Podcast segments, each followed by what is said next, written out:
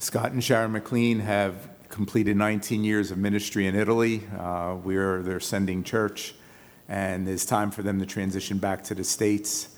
And uh, we're glad to have them with us today, that it could work out. They just got back in July.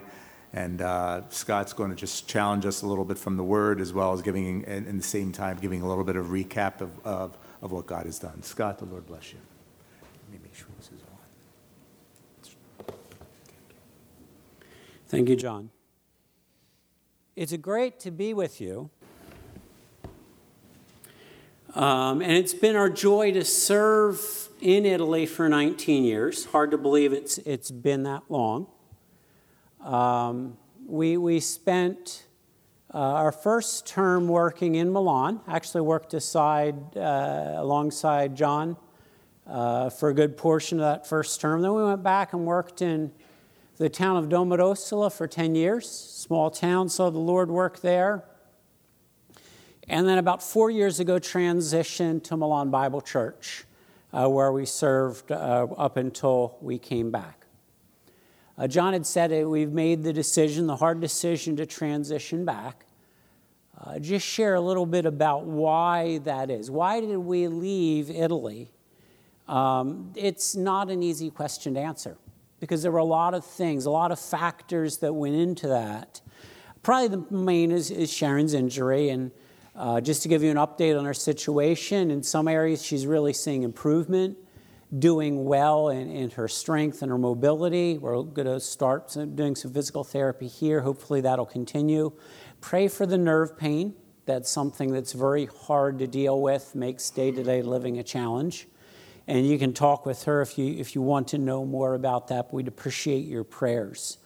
But there, her injury, and she was injured by a wave in Canada a couple years ago when we were on vacation and left paralyzed for a time, for anyone that had not heard that. Uh, it's, it's limited what she's able to do, and as a result, what the family's able to do. It's limited our ministry and changed it in some ways. It did open doors as well. Um, but the, the, diff- the changes that made to our ministry was one of the main factors. And then there were things related to the girls' schooling, to our support, other family and, and desires um, that all went into this. It was a decision made after a lot of thought and prayer. And, and it was a hard decision to make. It was hard to walk away from Italy, um, where there's so much need. But we know and we have peace that this is what the Lord has for us. This is the direction that He's taking. And, and it's good that in working through that and talking and praying that we've come to have real peace uh, with that. Um, so what's going to happen now? We'll have a, a, final time of home ministry heading into, into the fall, visiting some of our churches, speaking of what the Lord's done. We'll remain with Crossworld on sort of salary and health insurance to the end of the year. And then we'll take some time. Uh, this, this time, this next year until next summer, we're looking at as a period of transition. Uh, going to step back some of our, of our ministry involvement outside the family and, and get through this time of transition. That's a challenge. I know some of you have trouble saying that really difficult word, no. Um, to, to keep things slow, allow us to get through this time and then see what the Lord has as possible future vocational ministry. We know that He has something for us. Uh, we know that He has some kind of ministry that'll fit who we are. And we're excited to see uh, what that will be, but right now we're taking just some time to transition, and we appreciate your prayers as, as we transition. Uh, pray for the family, especially Luana. She's going to be going to the, the public school in Ephrata. It'll be a change for her. I'll be homeschooling Karis, a little bit less of a change. Um, she'll have the same teachers as last year. Um, but it will, it will be a challenge. Um, I ask you to pray for Milan Bible Church. Thank, thankfully, the Lord has led us to another pastor who'll be serving there, uh, retired pastor from Vancouver. He, has, he spent four years with an international church in Warsaw. So he understands international church ministry. We're really excited how good of a fit this will be for the church. Pray for him. He's they're in the process of getting their documentation together, getting a visa to come to Italy. Not necessarily an easy thing. Um, hoping to get there in October, so pray for them. Um, but, you know, one of the things that I've thought about as we've come back is what did we leave behind in Italy? Normally, when you're traveling, you don't want to leave things behind. You know, we were leaving, leaving my brother Dan's. Uh, we went around Europe a little bit just before we left. Leaving my brother Dan's, we're like, oh, we left Luana's sort of windbreaker at Dan's. Do we want to go back or do we want to keep going? We said, ah, keep going. We can get another one. But when you're in life, you do want to leave things behind. And we think about, you know, what the Lord's allowed us to leave behind in Italy. And one thing that touches our hearts is the Domodossola Church. We, we went there, and it was basically one extended family. I think our first Sunday there, we were 13, and that included the three of us at the time. And the Lord's allowed that church to grow, to have more of a focus on reaching out. Um, they're no longer meeting at home. They, they rent facilities, and they're actually outgrowing what they have. They're looking to rent a different room. Um, it was an encouragement. This was the last Sunday that we were with them and it was encouragement to hear from, from some of the people who told us that the Lord used us uh, in their life. It's one of the things that we were able to leave behind, and we're really going to miss the church. I mean, we, we've been away from it for four years, but it was just a, an hour and 15 minute drive. Now it's like a eight, nine hour flight plus a drive. So we're going to miss them. Uh, we're going to miss Milan Bible Church. And one of the things that we saw the Lord do, and um, this is a special church, it's, it's got a special place in our heart. But in the church, there was, there was a man, um, Alfredo, an Italian man. He came to know uh, one of the Filipinos in the church who was taking care of his mom, started coming to the church, and just felt the love of the church. And so he kept attending. And, and he, he didn't speak that good of English. He, he didn't necessarily understand the whole service, but he understood the love that he felt from the congregation. He knew this was a special place, and he kept coming because he really enjoyed being with us. And he hadn't trusted us. He was there from before we arrived four years ago. And the man who was the pastor there said, I don't, I don't think he's trusted the Lord yet. And so I met with him, and sure enough, in talking with him, was obvious he just hadn't understood the gospel message, and I'd try to explain it, and he just wasn't getting it. And, but he kept coming because he knew the church loved him, and they threw a 70th birthday party for him. Uh, you can see that there. Um, and he developed cancer. He had had it before at an earlier stage, it had been resolved cancer came back and slowly began to take away his life. And the church continued to minister, and I'd go visit him in the hospital and at home. And then at one point, someone in the church said, You know, he's, he's really scared of dying. You know, I think he might be ready. And I went, and I remember sitting by his bedside with one of the elders of the church and explaining the gospel to him again and seeing the light come on. He got it, he understood it, he wanted it that it's by grace, it's not what we do. That it's a gift, and he understood it and he accepted Christ's gift. And you know, at 70 some years old, he changed. And everyone that would come in, and there were a lot of people, there's the doctors and the nurses and the caretakers, they would say, You've got this peace. God had changed him. And a couple months later, he passed away. But we saw. And that's how it should happen. People should feel that love, um, reaching out. And um, we, we've gotten to, we're able to minister to his family. Uh, his mother, who's 92, uh, still gets around, still lives on her own, has someone who comes in and helps her a bit in the morning. But the church is able to go and visit her and continuing minister, continue pray that she comes to know Jesus Christ. Um, his daughter and, and son in law uh, we're able to have a little bit of contact with them. Uh, she actually donated a kidney to her husband, a rare occurrence that there'd be that close of a match. Um, pray for them. She just wrote me on Facebook saying that it looks like his body might be rejecting the kidney. Asked us to pray. So pray for them. Pray for that specific thing, for this kidney to work, but also for them to come to know the Lord. Um, it's one of the things that, that we leave behind in other lives that, that we've had the privilege of touching, but that haven't come to know the Lord. And that's something that's hard to leave behind. But you trust the Lord that as He brought us into the lives of these people, He will bring other people into their lives. You know, this was a group we had uh, just last summer, we had a picnic. We sort of wanted to reproduce what, what uh, we had here a block party, where everyone gets together and they eat together and have fun. And so we said, well, we'll do it with our apartment block. We have nine story building, 36 apartments. And so we, we put out publicity for it, tried to get people together. Not, not many people came. We had two families and a single guy that came. Uh, but we enjoyed getting to know them, and, and we were able to develop a relationship that loudest to reflect Christ into their life. We, we later invited them, and you can see the picture here. We invited them for Thanksgiving dinner. Uh, we were invited over to their home, and, and when we would see them, we'd actually stop and talk more time with them. A lot of people in the condominium, it was like you'd pass them at the elevator. You're getting out, they're getting in. You'd greet each other, and that was about it, uh, because everyone's always going somewhere. Um, but you know, as we leave these things behind, you can pray that the Lord continues to work, that the Lord brings other people. We've seen that. One of the, one of the ladies uh, that, we, that we had the privilege of leading to the Lord, a Japanese lady, Midori, married to an Italian.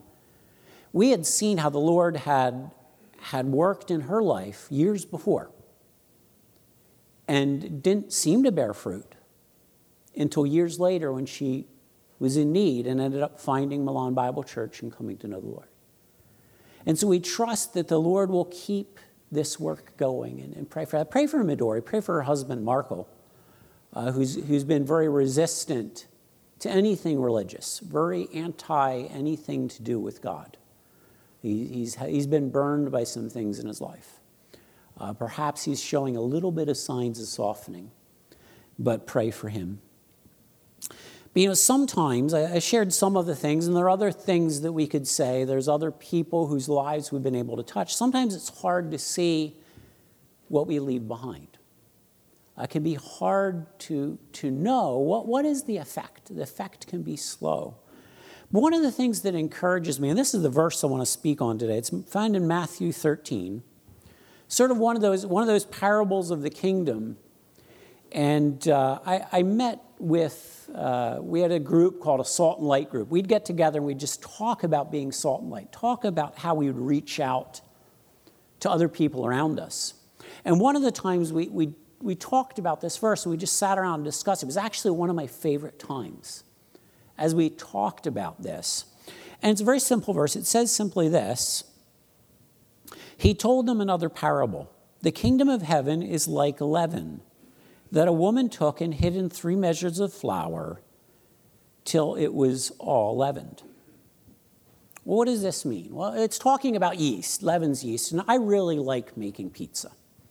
It, it's one of those things I enjoy. Um, a couple years ago, well, several years now ago, Sharon gave me what's perhaps my favorite Christmas present, a pizza stone that I can make much better pizza with.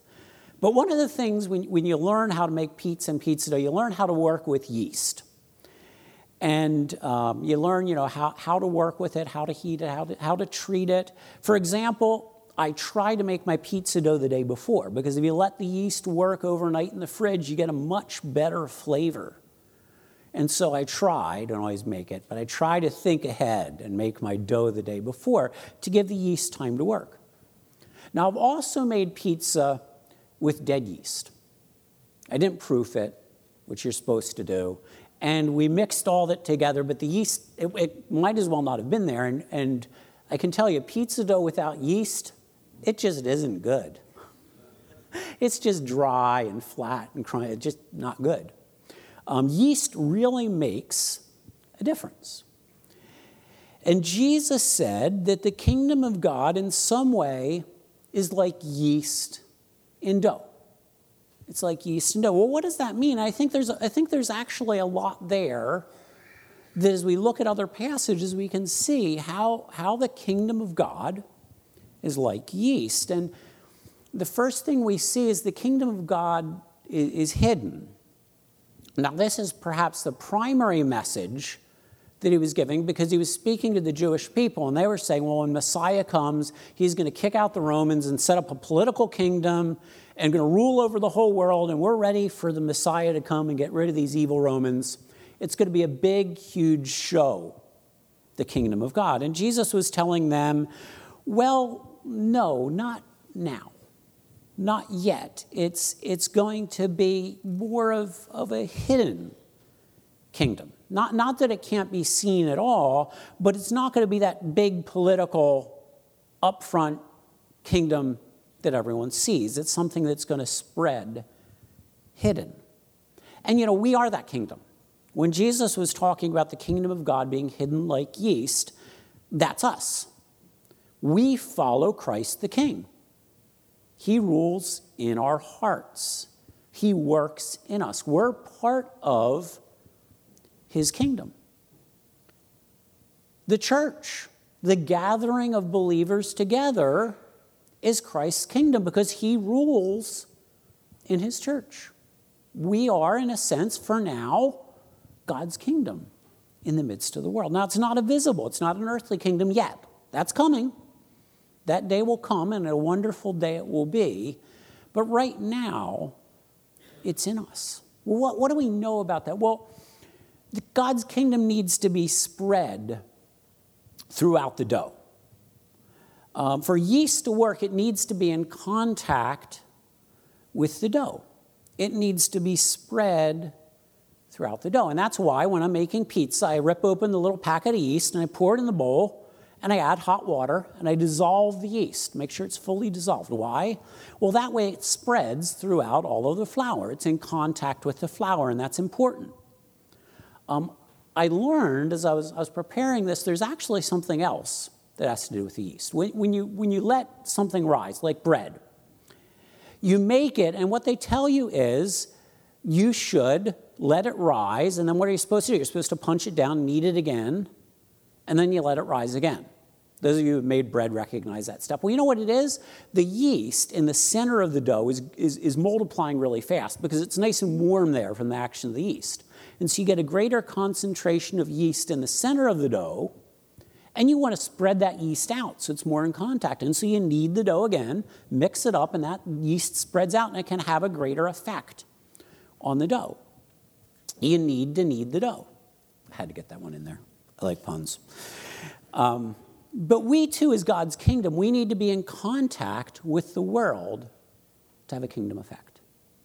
And God's plan is for his kingdom, his believers, his followers to spread. And that's, that's what we're talking about today. We're talking about Cambodia and the Middle East, how God's kingdom is spreading. It's going throughout the world, it's spreading. And to have the maximum kingdom effect, it needs to be out in contact. For yeast to work, it needs to be in contact. That's where the yeast effect that we'll talk about in a minute, that's where it happens. It happens precisely where we are in contact with the world. We're in the contact with people that don't know Jesus yet. That's the place where the yeast effect happens in our job, in our neighborhood, in our family. And as we are spread out into the world, it enhances that effect. It allows the yeast to multiply more, and it allows the yeast to have its effect. And that brings me to my next point. Like yeast, God's kingdom both multiplies and has a positive effect on the world that surrounds it. God's kingdom both multiplies, but it also has a yeast like effect. It has a positive effect right on the dough that surrounds it. So, what, is, what does yeast do? Well, one of the things is it multiplies, it reproduces because yeast is alive. And as you mix it in with the dough, it starts to multiply. It reproduces. And as Christ's disciples, that's what we should be doing. We should be multiplying. We should be reproducing. We're disciples of Jesus Christ. We follow Jesus Christ. What are we supposed to be reproducing? Other disciples that follow Jesus Christ. That's the Great Commission. Go and do what? Make disciples. That's our job. Our job is to multiply. Um, and the good thing is that as yeast multiplies, guess what? it can have more effect on the dough because there's more yeast to have that positive effect on the dough. So, as yeast, we should be multiplying, but yeast also has a positive effect on the dough that surrounds it.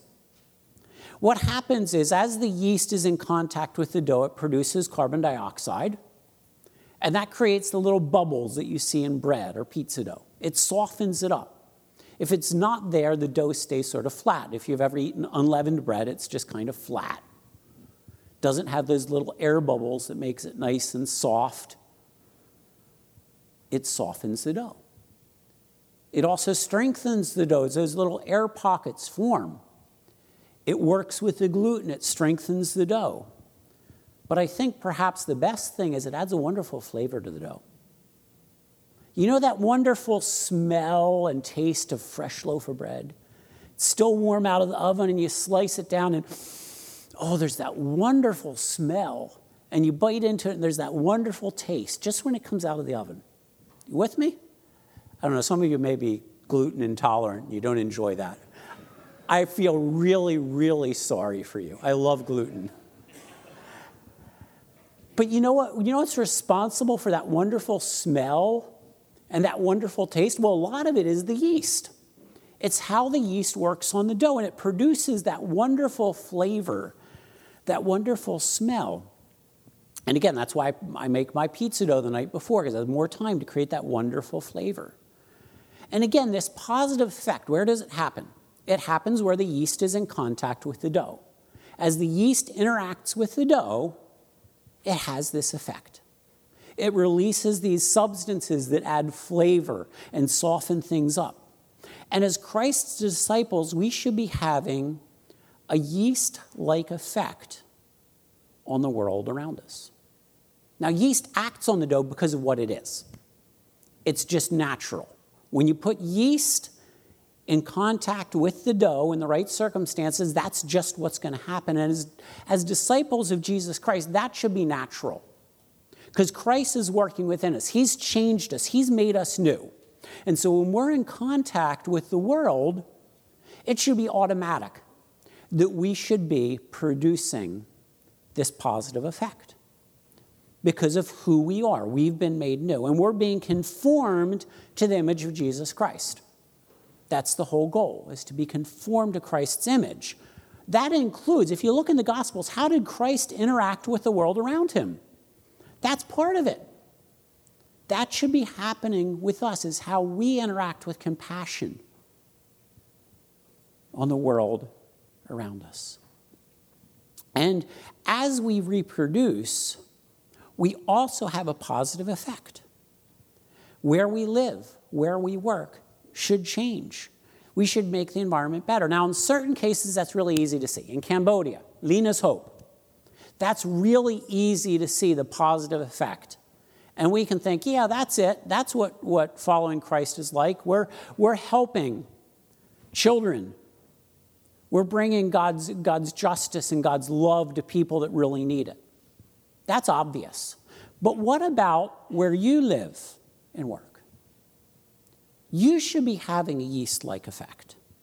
You're the yeast that acts in your job where you work, in your neighborhood. You're the yeast, they're the dough. You should be having that effect in your area. And Christ's redemptive work, the goal is restoring the world to its former glory.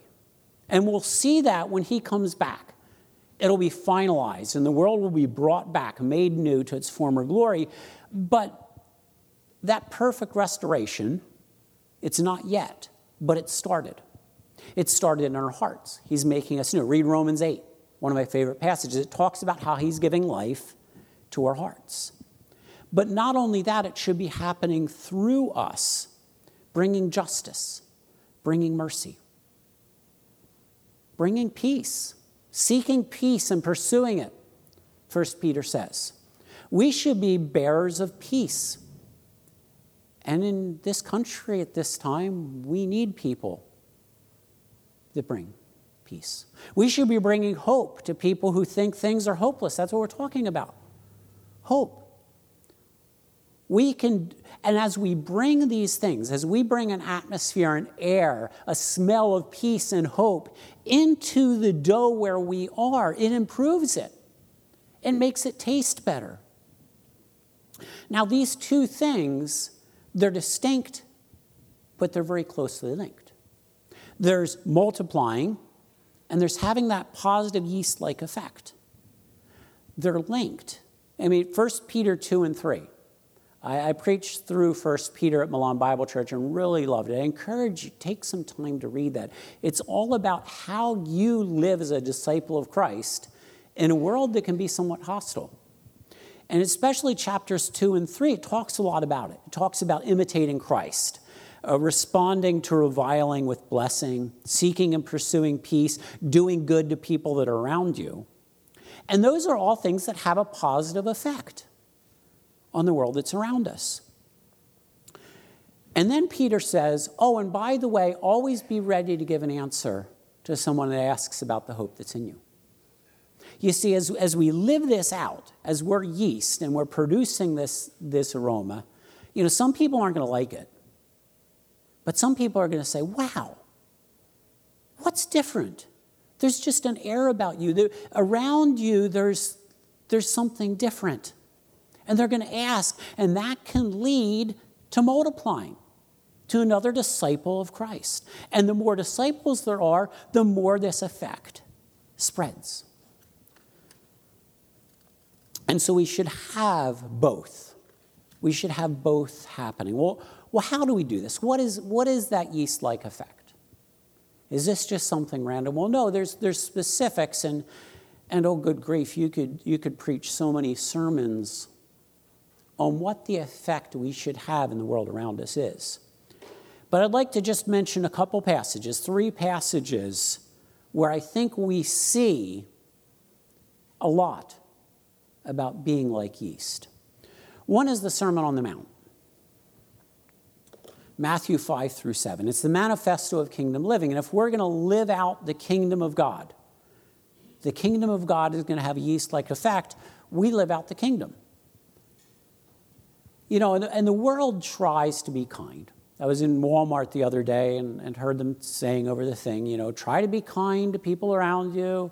You know, communicate it on your phone, hashtag acts of kindness or something. And it got me thinking, well, how are we different than that? Because we're trying to be kind. I thought, you know, the difference is if you look in Matthew 5 to 7, that's radical stuff. That is just radical, impossible stuff. It's stuff that only happens if you've got some divine power inside you making it happen. You know, this loving your enemies stuff. That's, that's divine, earth shaking stuff. It's only possible because of his life in us. And again, that's the kingdom life. That's the change he's made to make us yeast. That's what's different. Or Micah 6 8. Do justice, love mercy, walk humbly with God. That's something that you can do in the world around you. You can love justice. You can see things that are unjust and say, no, this isn't right. I'm going to speak out for justice. I'm going to love mercy this is a world where you don't necessarily get a lot of mercy.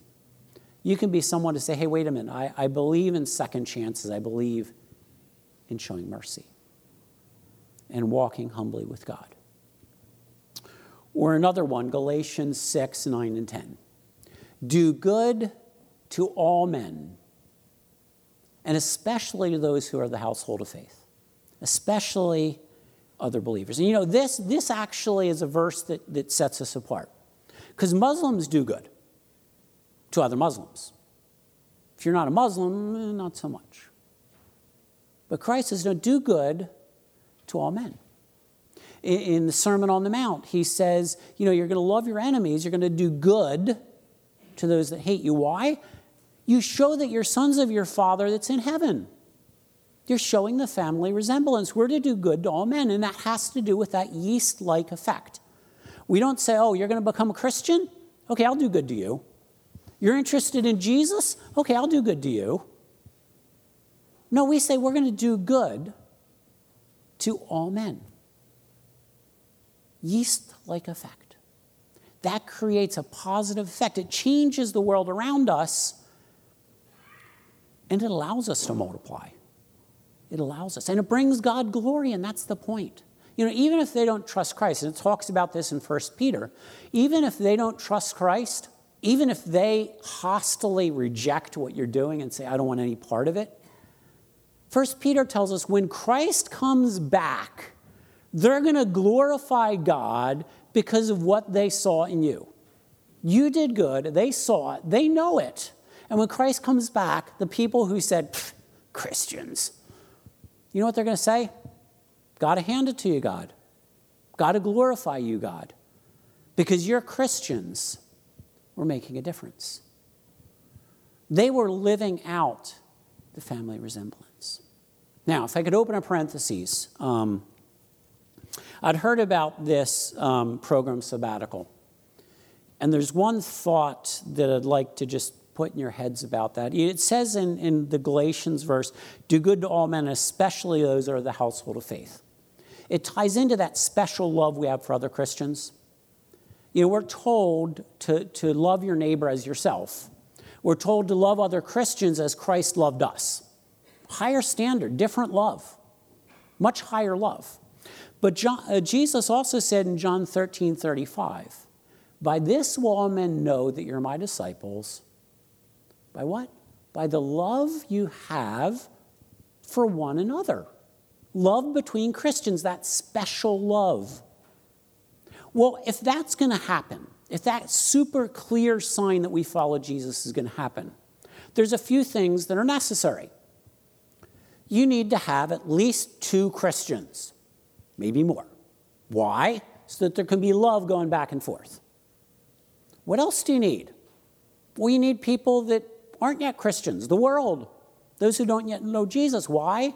Well, so they can be the audience. They have to see the love. That's how they know you follow Jesus.